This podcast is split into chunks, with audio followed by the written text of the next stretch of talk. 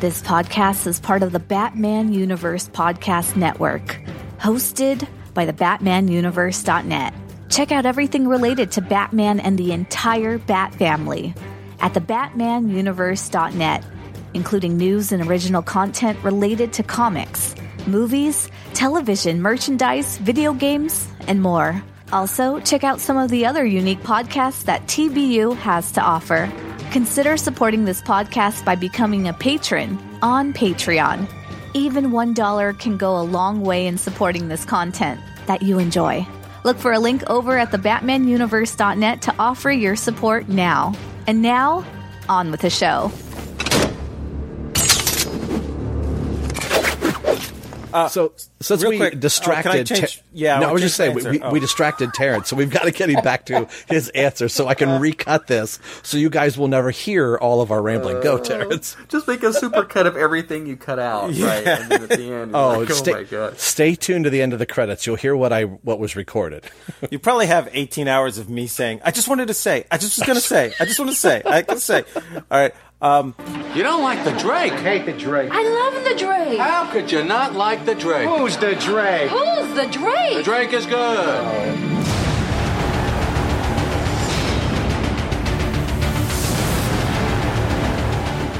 You like the Drake? I love the Drake.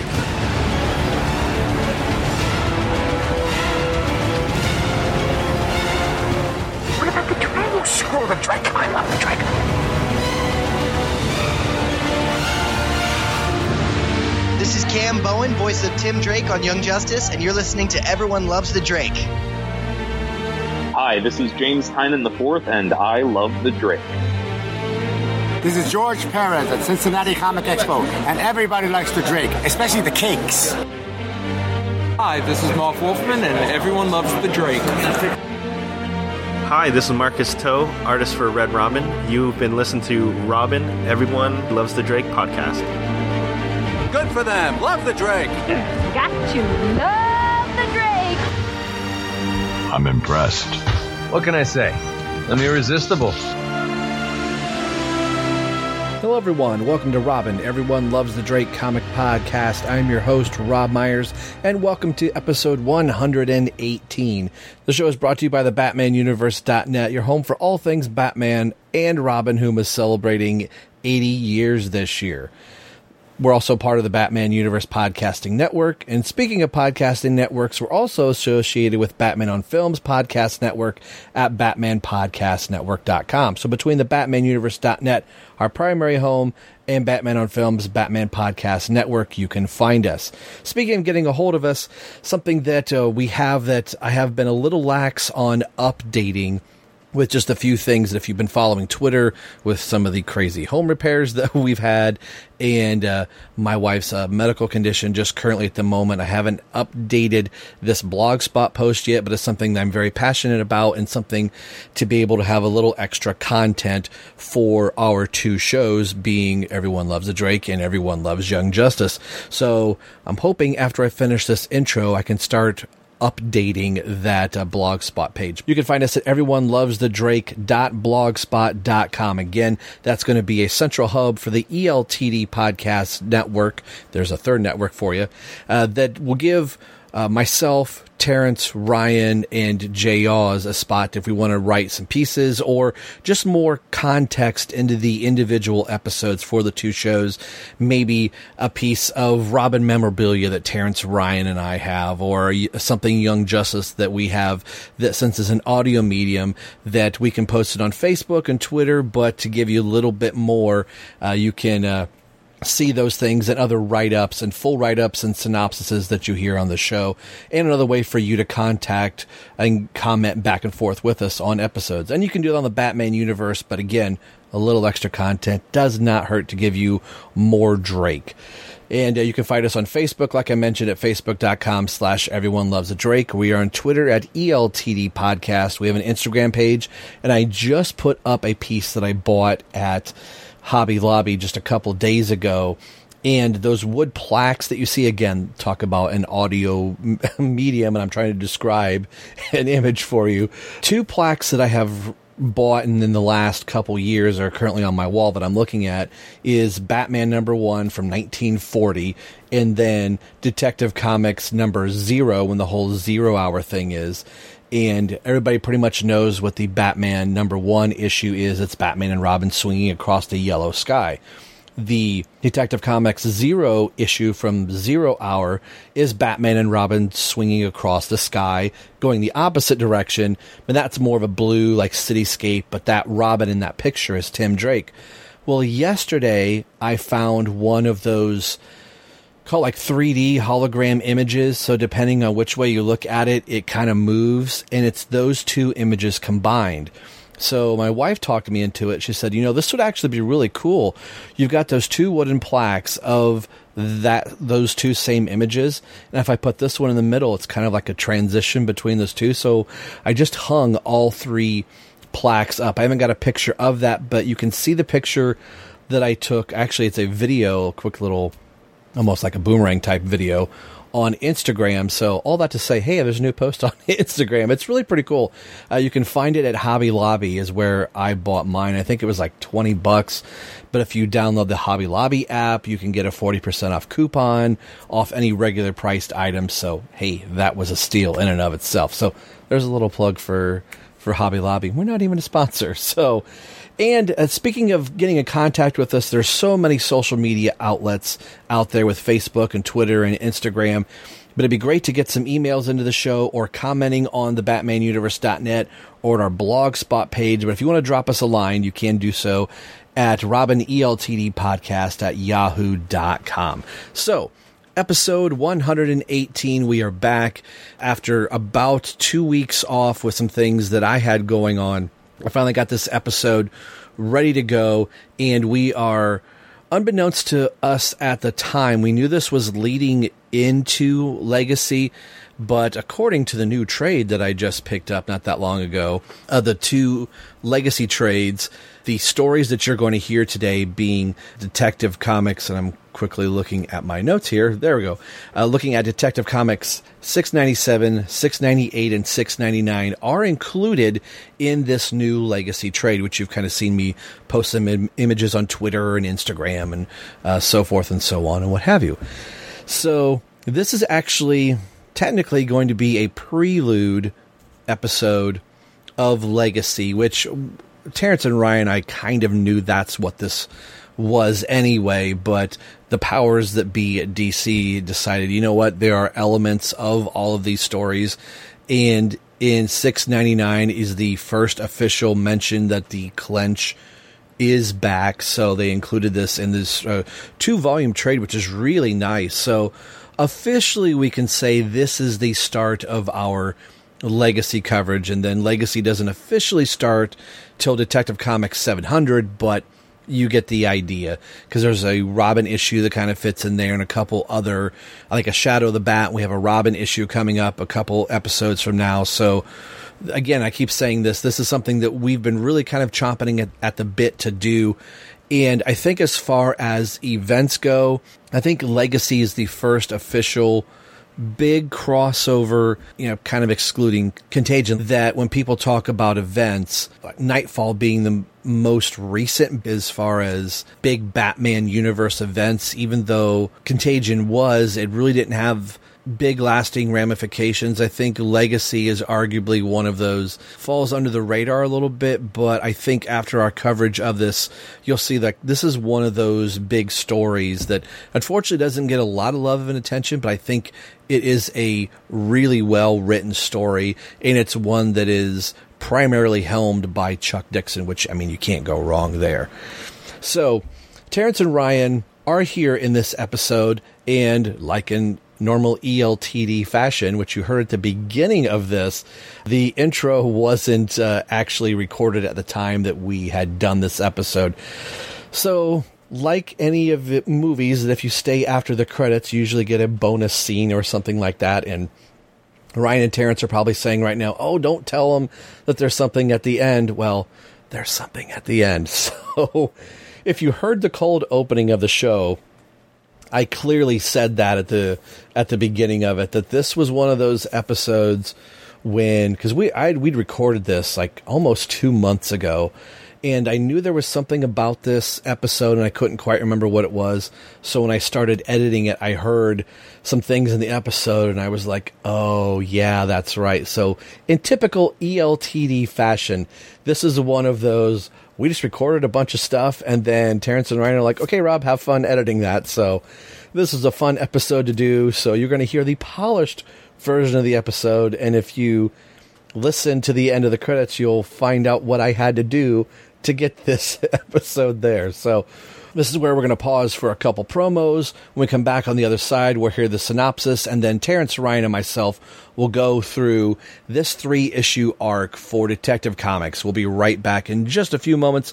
Don't go anywhere, and thanks for listening. The Justice League wouldn't help him, so Batman formed a new team. These people of power are all looking for something, be it their past, or a purpose, or simply somewhere to fit in. These are the heroes for a troubled age. They are the Outsiders. We are the outsiders.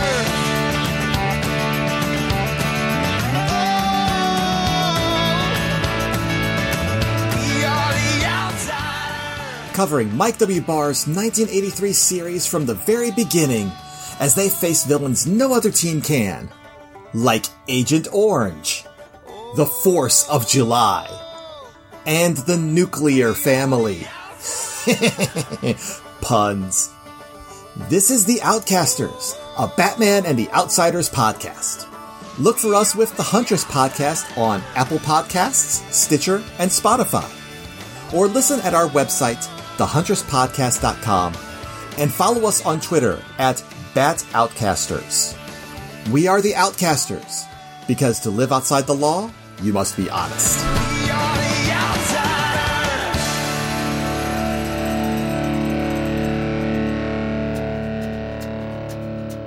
In April of 1940, at DC Comics, with Bob Kane, Bill Finger, and Jerry Robinson, would introduce the world to the first sidekick, Dick Grayson, aka Robin, the Boy Wonder, in issue 38 of Detective Comics. With the first year of Batman's crime fighting under his utility belt, the editors at DC wanted a way to bring in younger readers to their books. They wanted to give them a POV into Batman's character and a hero they could relate with and see themselves swing across Gotham City's streets alongside Batman. Robin was the window. Over the last eight decades, there have been many incarnations of Batman's trusted partner. From the comics, TV, silver screen, video games, animation, and toys, Robin has been at Batman's side in his or her classic look of red, green, yellow, and black. This year, in 2020, we will see DC Comics celebrating the 80th anniversary of Robin, and so will Terrence, Ryan, and myself here on the podcast. Every other episode this year, well, as long as Rob can keep everything straight, will have us following Tim Drake in the 1990s slash 2000s DC timeline. The following episode, we will be joined by a selection of special guests throughout 2020. The guests will be selecting their favorite Robin and a story that connects them to the character. It could be a comic, movie, animation. Hey, wait. So, like, uh, we, could we be reading Red Hood and the Outlaws on this show? Or Nightwing? Yeah, that's the idea. Whoa, whoa, whoa, whoa. Wait, so you're opening the door to not just Tim Drake, but any Robin? Yeah. So does that mean Rick Grayson? Yeah, like the new 52 Helena Wayne, Robin of Earth 2, heck, even the pre crisis Robin of Earth 2? Or, dare I even say, Damian? Batman Forever? 1950s detective and Batman stories? Batman 66 episode? Batgirl Stephanie Brown? Teen Titans Robin with Wolfman and Perez? Geoff Johns and, oh no, no, Scott Lobdell? No! Okay, uh, while I give my co-hosts a minute or so to digest all of this information, you can find our show, Robin Everyone Loves the Drake Comic Podcast, through the BatmanUniverse.net podcasting network. Also available on Apple Podcasts or wherever you traditionally listen to your podcasts from. Now, if you'll excuse me, I think Terrence might need a bottle of water. Or maybe a paper bag. No! New 52! It's gonna be okay, Terrence. It's gonna be okay change of Tim Drake's origin. Don't worry, Terrence. Crazy Red Robin costume. It'll be okay. Uh, Maybe it won't happen.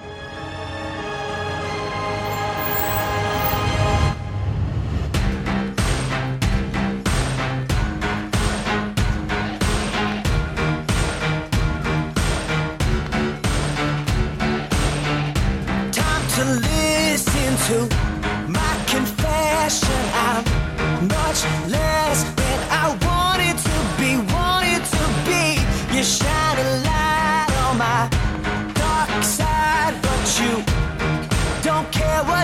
see. Overjoyed over you, overnight. That's what you do. Why don't you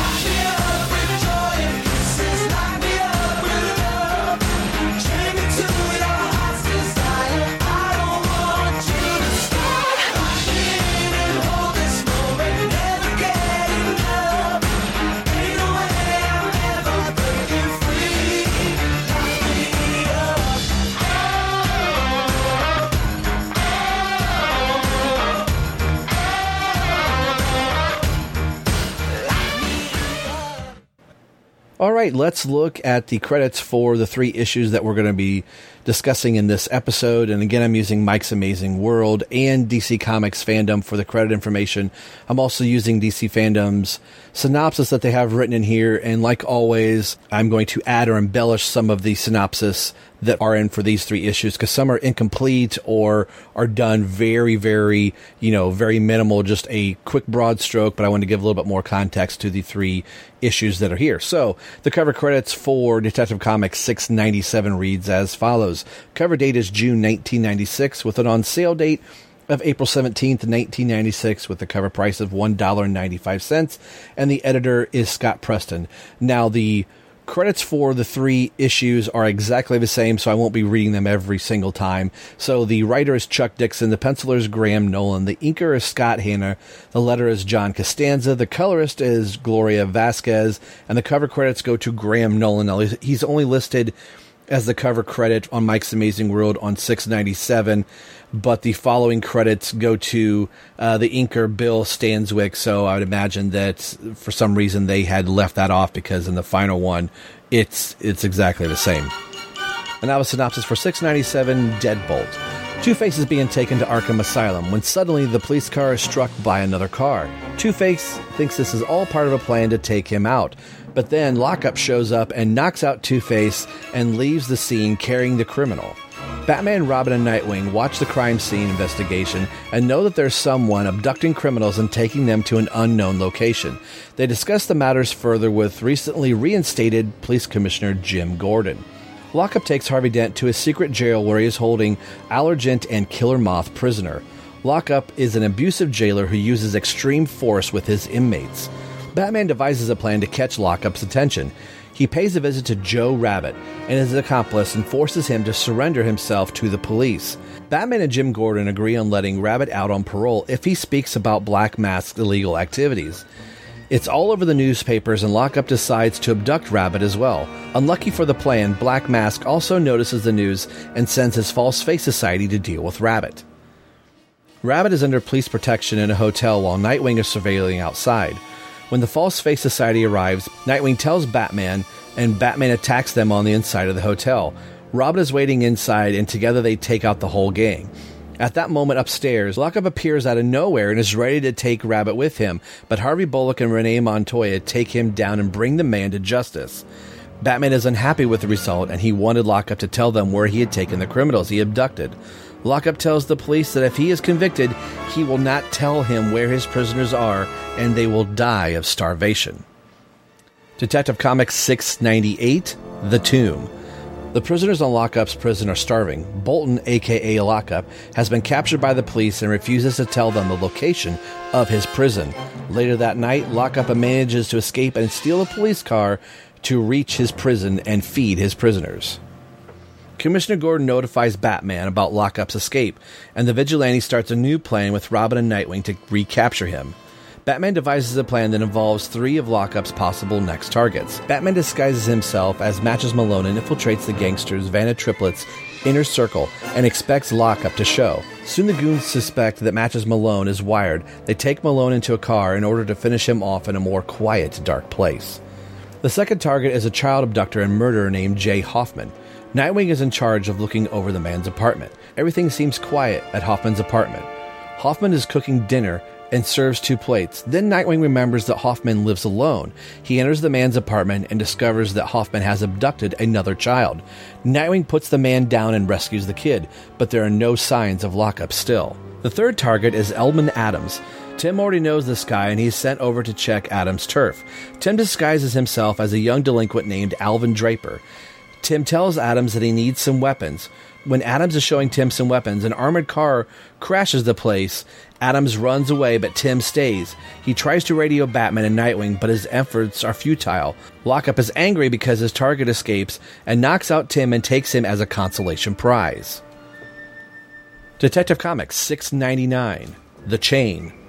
Lockup has captured Robin, and while working undercover, Lockup brings him to his own personal prison. Robin, still disguised as Alvin Draper, is unable to contact anyone, but finally gets a hold of Nightwing through his wristwatch radio communicator. As he's doing so, Lockup takes Alvin down a long hallway. Alvin is struggling to break free. Nightwing can hear all the commotion as Lockup tosses Draper into a bath, leaving Alvin soaking, and it manages to short out his radio transmitter. And even worse, this causes his disguise to wash off. Lockup drags Tim back down the long hallway, takes his fingerprints so he can figure out who this kid is, and once he's done, he throws him in his cell and slams the door shut. While inside, Tim can see that he's not alone. There are others incarcerated here as well, in this makeshift prison. Tim can see Charex, aka Killer Moth, and another individual he does not recognize, and Two Face. Meanwhile, in another part of Gotham City, Malone is not faring much better himself. The goons that have Bruce captive check to see if he's wearing a wire and decides that it's best to shoot him and be done with this nuisance. Malone bashes one of them in the chest and kicks the driver of the speeding car in the head. The passenger takes out a gun and fires at Malone, but Bruce dodges just in the nick of time. As he does so, the speeding car crashes into the barricade. Meanwhile, in the Batcave, a message arrives from Oracle saying that one of its members is having its fingerprints accessed, a security measure put in by Bruce to detect such an event. Alfred lets Oracle know that the identity and rap sheet Tim is using so she can change the prints in his system to match. They can also pinpoint Tim's last transmission and send Nightwing on a rescue mission. Nightwing takes a boat to the old gunnery harbor and makes his way inside. Lockup tries to get the drop on Nightwing, but Dick is too fast for him and cuffs him in a matter of seconds. As Nightwing tries to free Tim, he winds up accidentally freeing the entire cell block, including Two Face and Killer Moth. In the confusion, Lockup has escaped his bonds, in part because he's also a master escape artist, and flees the scene and pumps water from the control room and floods the entire cell block. He's going to drown everybody and escapes through the hatch before it happens. Moments later, the Batman arrives on the scene having survived the car crash. Eventually, Batman sees Two Face holding Tim as hostage. The Batman leaps through the hatch with such speed and grace it catches Harvey completely by surprise, and Batman lands a well deserved punch right to Two Face's jaw. The GCPD arrive moments later to see all the criminals that Lockup has captured and the Bat family nowhere in sight. Meanwhile, Commissioner Gordon is given news that Mayor Krol has suddenly died. From what the hazmat team and the medical examiner can deduce, it can only mean one thing the clench has returned. Crack an egg on it. All right, the books we're going to be looking at today, we're going to look at a few of them. Uh, we're going to look at Detective Comics 697, 698, and 699, which will take us right to the front doorstep of Legacy, which I believe uh, Ryan is eagerly waiting for us to get that. Let's just fast forward these podcasts and get in. Uh, to- yeah, let's, I, I did it. Here we Yeah, are, Legacy. Well, Legacy. Let's talk about that. so uh, uh, it was actually Terrence that uh, brought this to my attention. I think I had had these like, oh, if we want a, an episode to kind of throw in to help tie some stuff together, but I'd kind of forgot about it. So it was actually Terrence. Uh, well, kind of throw it over to you, Terrence. What made you want to go to this? If you are a Batman fan of the, the mid 90s, this is just like the classic Batman of the mid 90s. If you like Tim Drake, this has got everything. It's got a character from the animated series, it's got a Batman, Robin, Nightwing team up, it's got amazing art by Nolan, it's got It's got good supporting character. You got you got Oracle and Gordon, Matches Malone. Matches Malone. Oh my gosh. and Alvin Draper, yeah, Yeah. and Two Face, and the whole GCPD with you know it's got uh, a good. It's got a good Mon- Montagna, Yeah. Montoya and Bullock moments. Yeah. It leads into the big legacy. This isn't just a Mhm. um, throwaway kind of uh, arc because it does tie right into and and forwards the story going with legacy. Had you read this before the podcast, or is this your first time? This is my first time reading it, but weirdly, a lot of it looks familiar, and I believe that is because we'll get more into this in the legacy episodes. But I think in I can I'd have to turn around and pull it off the shelf and check, but I I have my original legacy trade paperback and while it has most of the issues in there it, it gives you like a couple of pages of preamble stuff of trying to tell you, oh, this is what happened in Contagion, this is what happened, you know, trying to get, quickly go through some story threads, and it just has some text next to panels of other issues, and I think it grabs some stuff in this because, spoilers, in the third issue of this arc we're going to talk about, Mayor Krol dies with the new strain of the virus.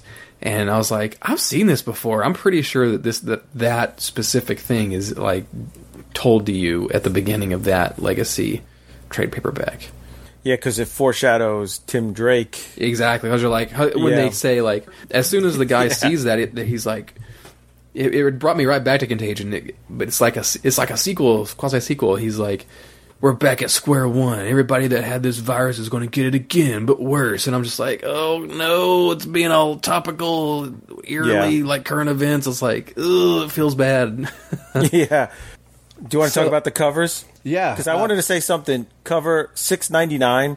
Wouldn't that be an awesome cover to get signed by Dixon and Nolan and Hanna? If you had like a silver sharpie and they signed like the Mm. red blood area, even though the cover's got nothing to do with what's in the book. It's enough blank space for somebody to do like a like a marker, like a like a like a remarque sketch. or something. Yeah, Yeah. Yeah.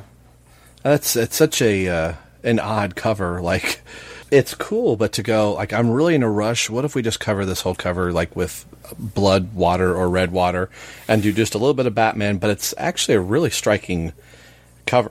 I picked this up recently, probably.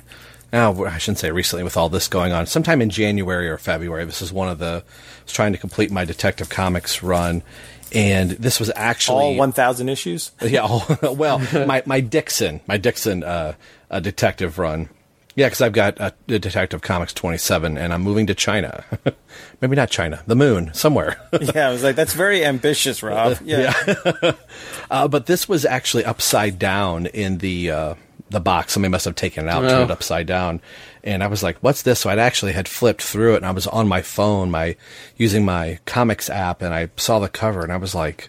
Wait a minute, was that what I was looking for? I bet I had looked through this box a million times and had saw the bottom of this and thought, I don't know what this is, but I never t- took the time to pull it back out. So yeah, I, I dug this cover, and I also really like 697 with uh, Lockup Dragon, Harvey down the row of uh, looks like cells with the lights coming in, and it's done in that uh, almost 1980s studio portrait where you've got Yeah. the family, you got the faces side of the face, but to better degree than what those old studio portraits were. But I I dig that one.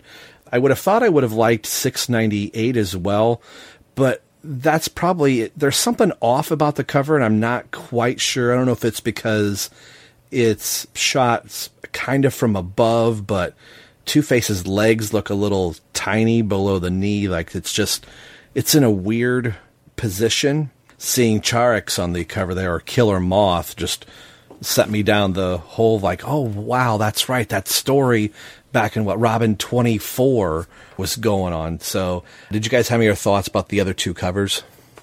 698, I actually, when I pulled it out, thought it was a Brian Bolland art. I did uh, too. And then I looked closer and I was like, oh, Nolan. Other than that, no other comments. Ryan, you at all? Yeah, I mean, the, the most striking one out of the three is for for me is the 699, and I don't know what it is. I think it's just something about Pent Ultimate issues before a big milestone issue that all, always fascinate me. I'm like, yeah, yeah, yeah, we always have issue 100 or issue 700, but what did they do for the one right before it for the 99 or 699 or whatever? I always something like I don't know. It's just something about that that um comic book numbering and covers and things that I always find interesting. And so I think all three of these issues is something that are ones that I picked up relatively recently as well.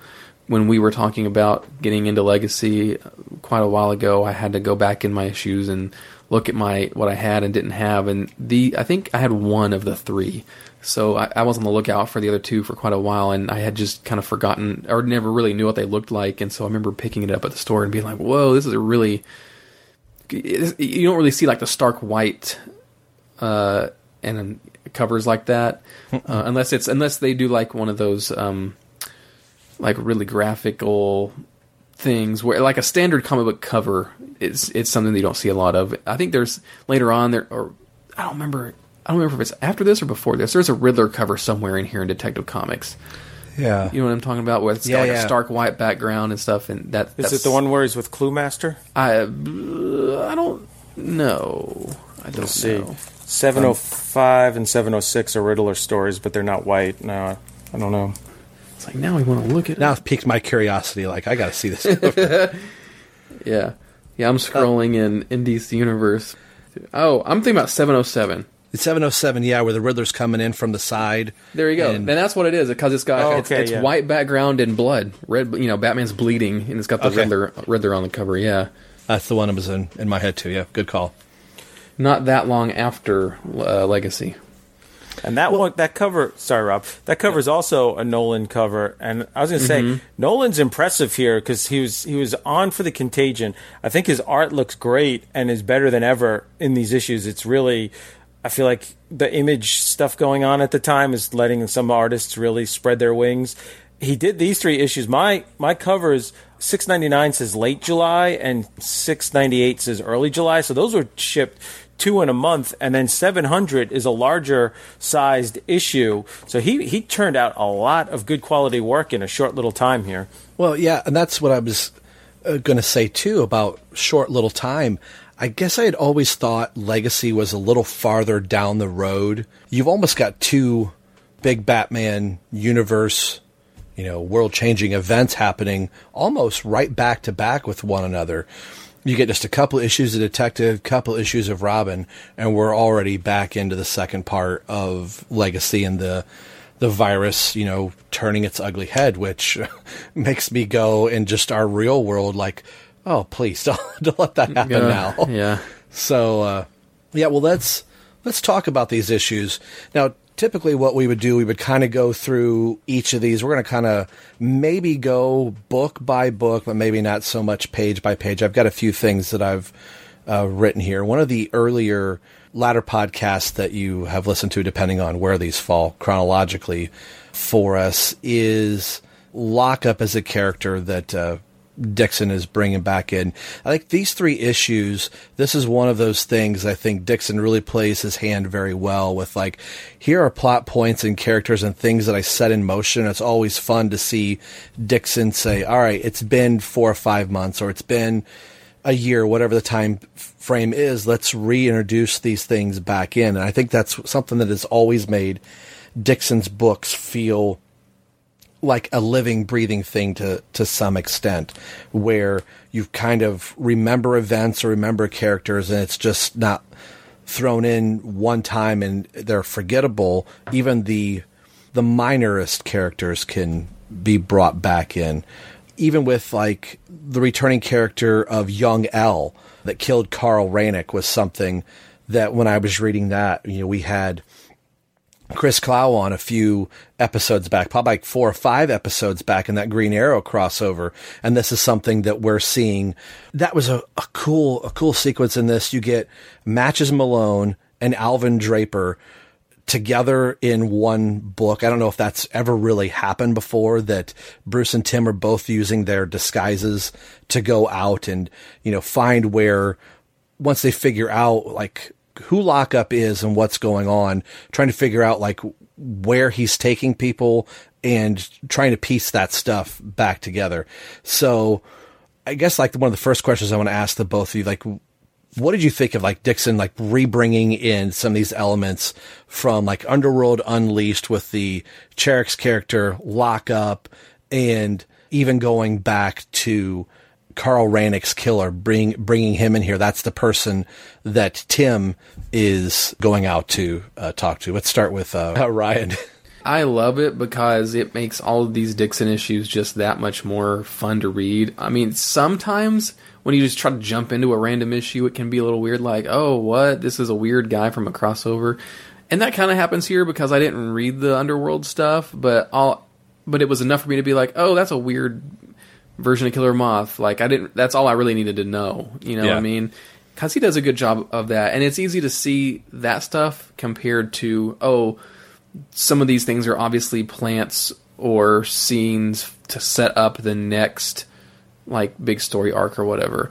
And I love this style of storytelling. To me, it, it's it's very reminiscent of like um like news, newspaper strip storytelling where you can Mm. have A plots and B plots and maybe they would do like for some of the, the old Phantom strips and you know of course the Phantom I think I always think of that those because um Graham Nolan did the artwork and maybe some of the writing on that Phantom Sunday newspaper strip for for, Oh, for a long time. So it, it reminds me of that, and you can tell a, a, a, a story in the in the Sunday strip, and I mean, that's in color, and a B story in, during the week or whatever, or set th- set things up and then pay things off and, and stuff like that.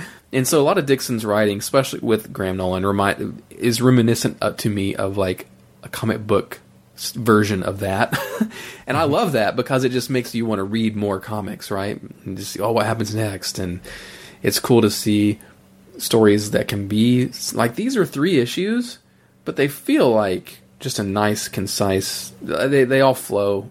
Here we go uh, with each with each other, but it also sets up the next thing. Um, and I just think that consistency between Dixon and Nolan in a lot of these issues is just it, it's just really nice. And it, it, a lot of people these days talk about you know the Snyder, um, the Scott Snyder and Greg Capullo stuff, but but I think you can you can find really good pairings like that all throughout comic history, and, and the Dixon Nolan era is definitely up there for me in terms of like the consistency and, and that kind of thing. What I love about these issues is that they don't start out with like the X Men three pages of you know exposition telling who everybody is and my name is you know Logan and they call me Wolverine and I live Editor's in a note. mansion and yes and then exactly there's not 18,000 editor's notes like to learn more about lockup read Robin you know 14 oh it's to see what happened uh, with I love it when, Charaxes, when they know, can yeah. when they can uh, fit that stuff in naturally in the dialogue with the characters. It's kind of like what what a Yeah. TV show would do, even between um, commercial breaks or something like that.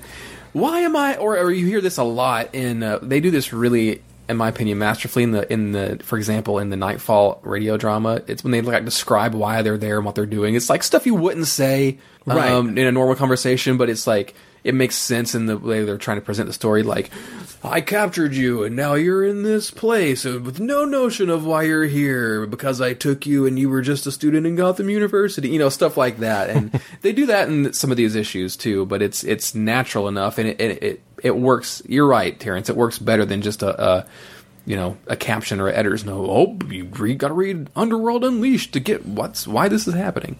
Yeah, some some of the Marvel books in the '90s, it was like every three panels. Check out Spider-Man and Amazing Spider-Man 127. And if you had not read the Robin series at all, you could read these three books and there'd be no problem, and you wouldn't be like, "Wait, what was this guy again? Why is the Moth?" But yet, if you read the Robin, it just adds so much more character and and nuance to the story. So it's a masterful job by Chuck Dixon.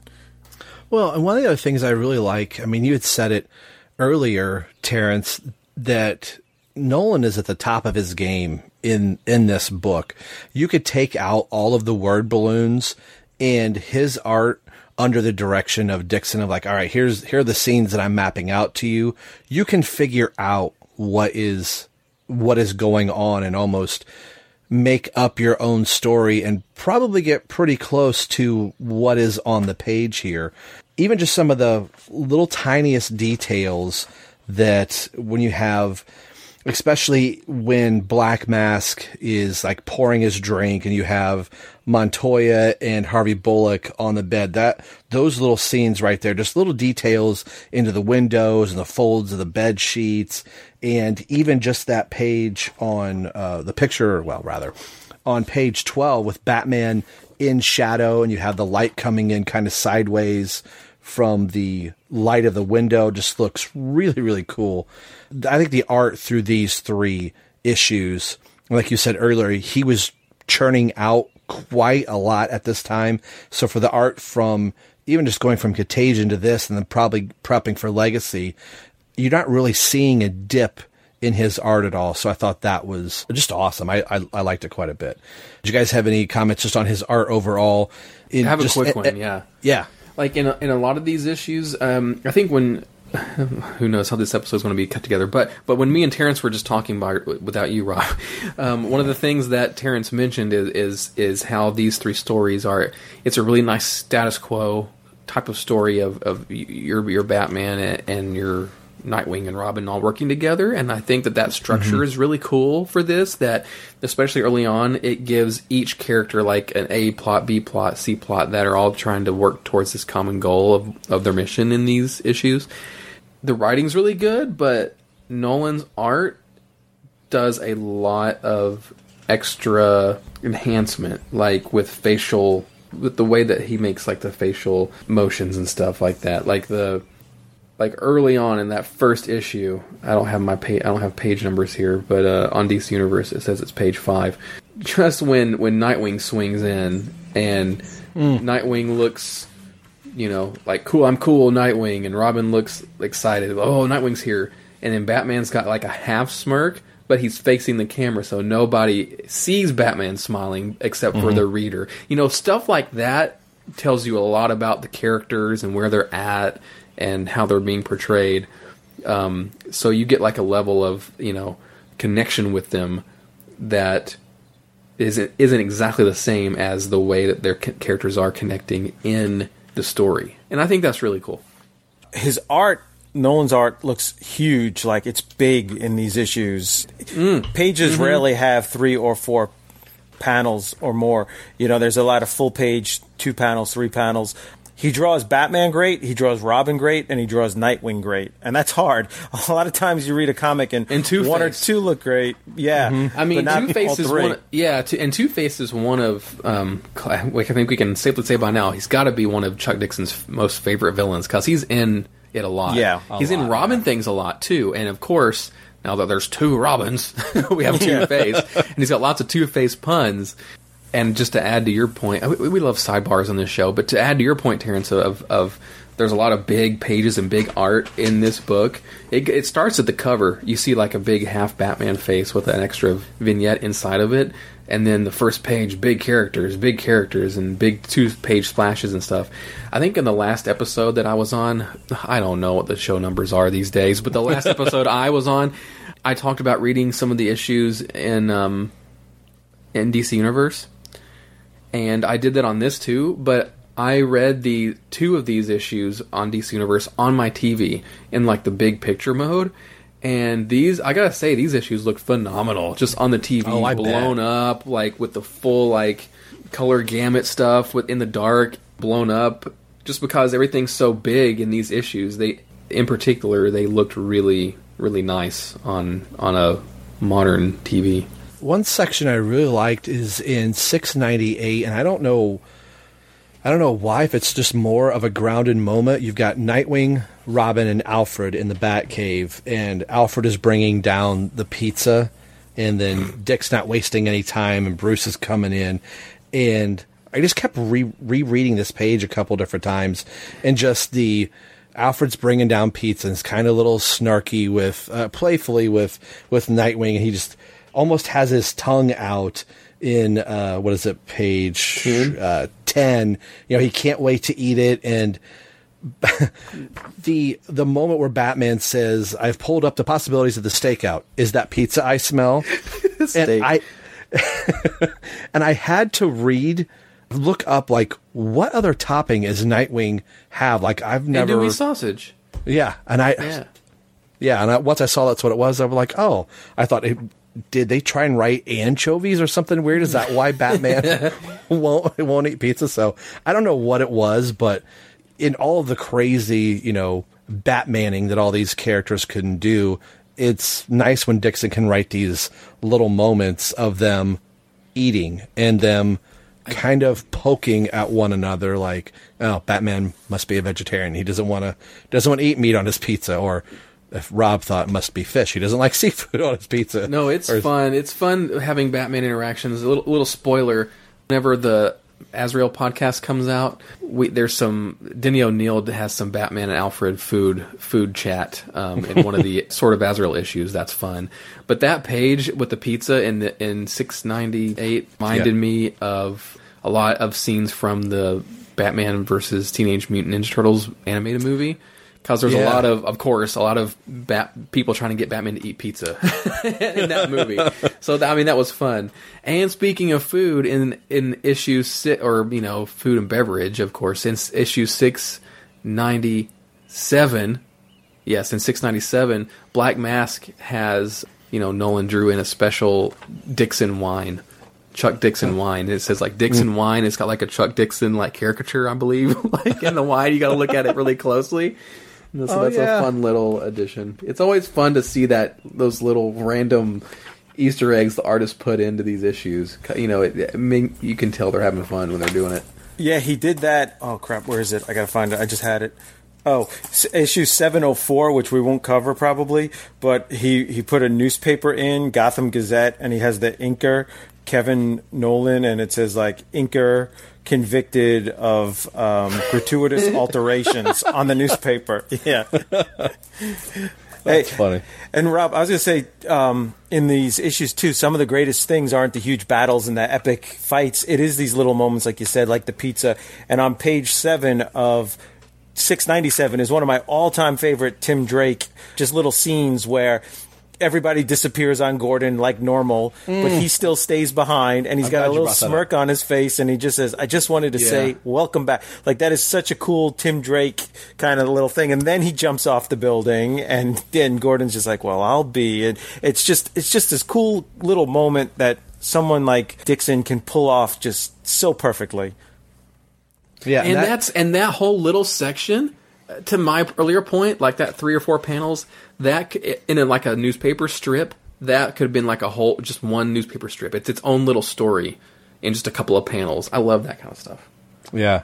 the scene with the pizza, right? Um, the scene where Nightwing says, "Get it while it's hot," and Tim looks at like he's very close to us and says, "I'm hungry, but I'm not as hungry as those cons must be." And it shows like a level of compassion and like thoughtfulness in Tim that the others just probably hadn't even thought of, but yet doesn't make him some like wimpy sissy kind of like you know crybaby but yet it's done just really well on dixon's part that's a Yeah. good callback i mean character trait that you do see in other versions of tim like that, that takes me right to to Tynion's tim in Yeah. the detective comics arc to be honest I wanted to jump to 699 because that's where this is leading us more so than what the Robin issue will that we'll discuss here in just a moment, but leading us into Legacy, something that's kind of briefly glossed over. I think we even made mention in our Contagion episode about Mayor Krol uh, being infected by the clench and uh, or the clutch. I keep saying clench, like come on, the clench hitter. He dies in this, and it's been three months since Contagion has ended. I think you can correct me on this if I'm wrong, Ryan. But as much as like Dixon wasn't really that much for the Contagion part of the storyline, I think isn't Dixon the chief architect of Contag or of Legacy? I think he is. I think uh, we'd have to look at the the issues, actual issues, to see. But I think he wrote the bulk of them. And I'd have to go back to episode 51. It's been a little bit since I read it, but I thought when we interviewed Dixon, I thought he kind of talked a little bit more like Legacy was his last like baby as far as as an event would go where he had the most say in what in what went on. So maybe I think you're. that's right why Legacy that. kind of works better. If Dixon was like, all right, if we're going to do this thing, then let's kind of steer the boat this way because he won't. Plus, it's Bane and stuff. Spoilers. Yeah. Yeah, he wrote the Catwoman. I think has one issue in Legacy. But he was writing Catwoman then too, right? Yeah, and he was on Yeah. Catwoman. Detective Comics, I think, has two or three, or or just that big issue seven hundred, which is a larger size that he was writing. And Robin has two issues in it. So So it's all that is the bulk of it. Yeah.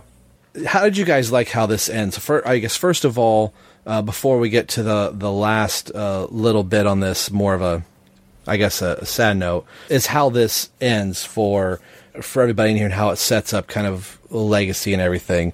Uh, did you like the use of Lockup uh, as a character? Uh, did you want to see more of Lockup? And are you really hoping that uh, Killer Moth returns to normal after this? Let's start with Ryan.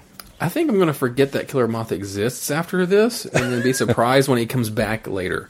To be honest, like he, Yeah. I don't really think he didn't really. I mean, he just kind of screeched a lot. like I don't really remember much there, but yeah, I think it's. But lockup. I think three issues. There were already some other issues introducing him, right? That you guys Right. covered before. I think three issues with him. I mean, he's pretty. I mean, again, topical these days. It'd be you know I'd be interested to see what a writer today could do with lockup because there you could get pretty topical with a character like that um, in today's environment, and you could go pretty far with it. But but I think these three issues explore kind of all of that you could do with him at the time. Maybe so you know.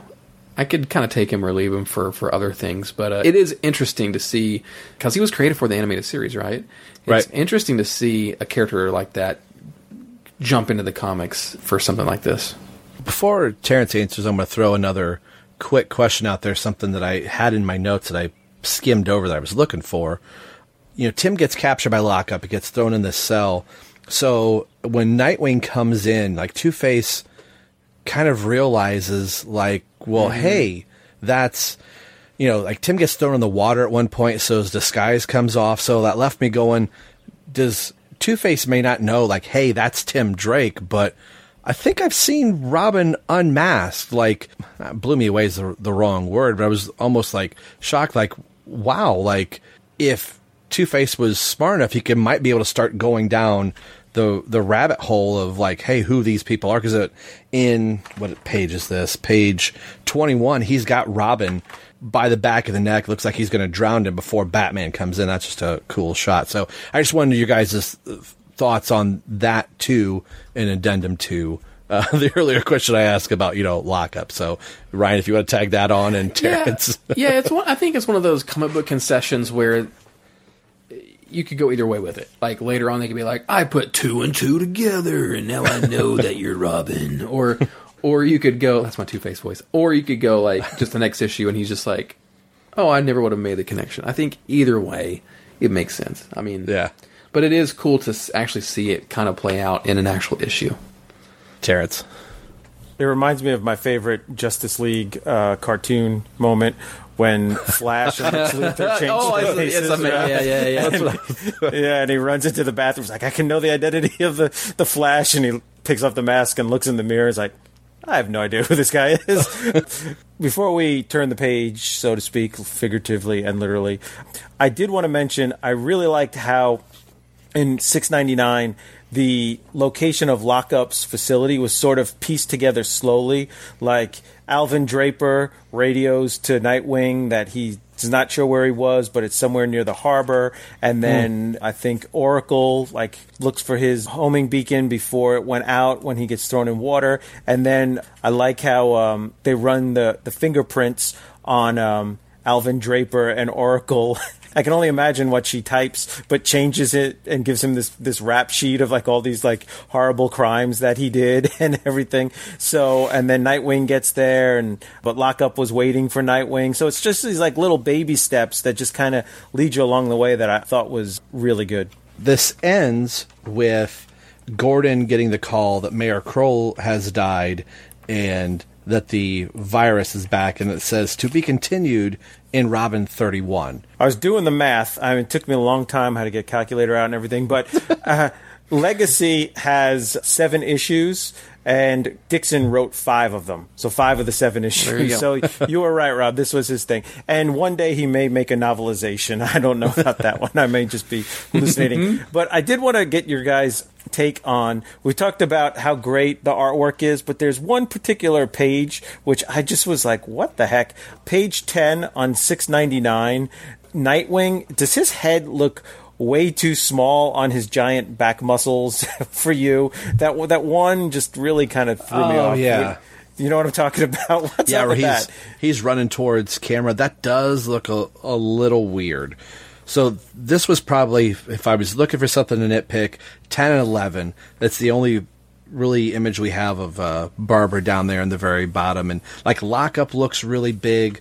So I'm wondering if this was like you know Nolan going, all right, we've got Legacy coming up, so I've got to get this third issue It's like out. a Rob Liefeld almost. Yeah, I Yeah. thought it was more he was trying to be more like the image guys, and it got away from him because that neck muscle is just way too weird. And if the head is coming towards us, the head should be the biggest part of the body, yet it, it's just bizarre. Yeah, And it's kind of the same way. It's a little bit better proportioned on 14, where it's all in red, where Lockup is jumping down from the ceiling on top of Nightwing. So his neck muscles are kind of protruding a little bit more, but at least his hair. yeah, Nightwing is just ridiculously ripped. Actually, Yeah. it's, like, it's like a weird. I think it's like a weird. It's like, oh, am I looking at a new Fifty Two? Yeah, version of. Nightwing because he's all Yeah. red. Yeah, it's the lighting, but it is kind of interesting for like, not really, but interesting foreshadowing. Like, oh, this can work in red. Yeah.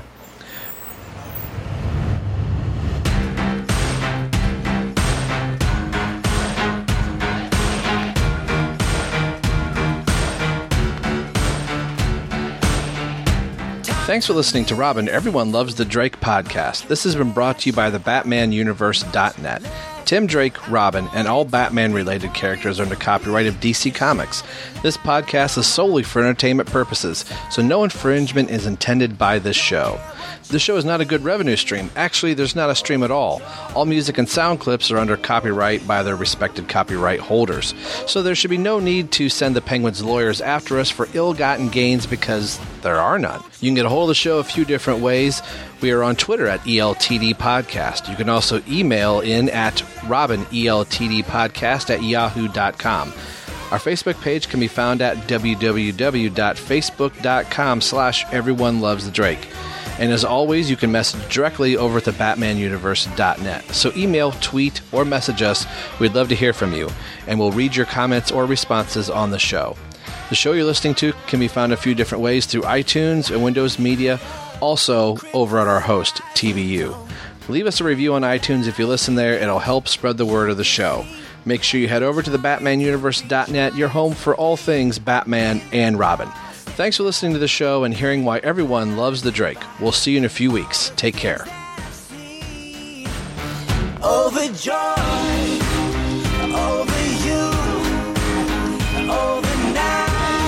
Girl, that's what you do. So why don't you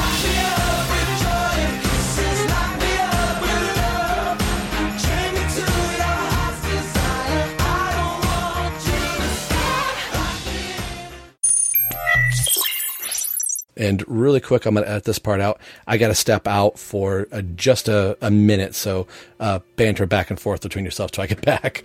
Right. Okay. Hey, so we can. Rob will never hear. Rob was knows here. We could just leave stuff in here about Rob. So let me tell you what I hate about Rob. Now, um, all right. So what did Rob ask me? Why did I want to do these books? Well, um, Let's start with uh, Terrence on this one. yeah, this is why I kind of part of your question that you said before. Why did you want to go over these issues? Like, I almost felt like we had to because it's such a integral part of the Robin story.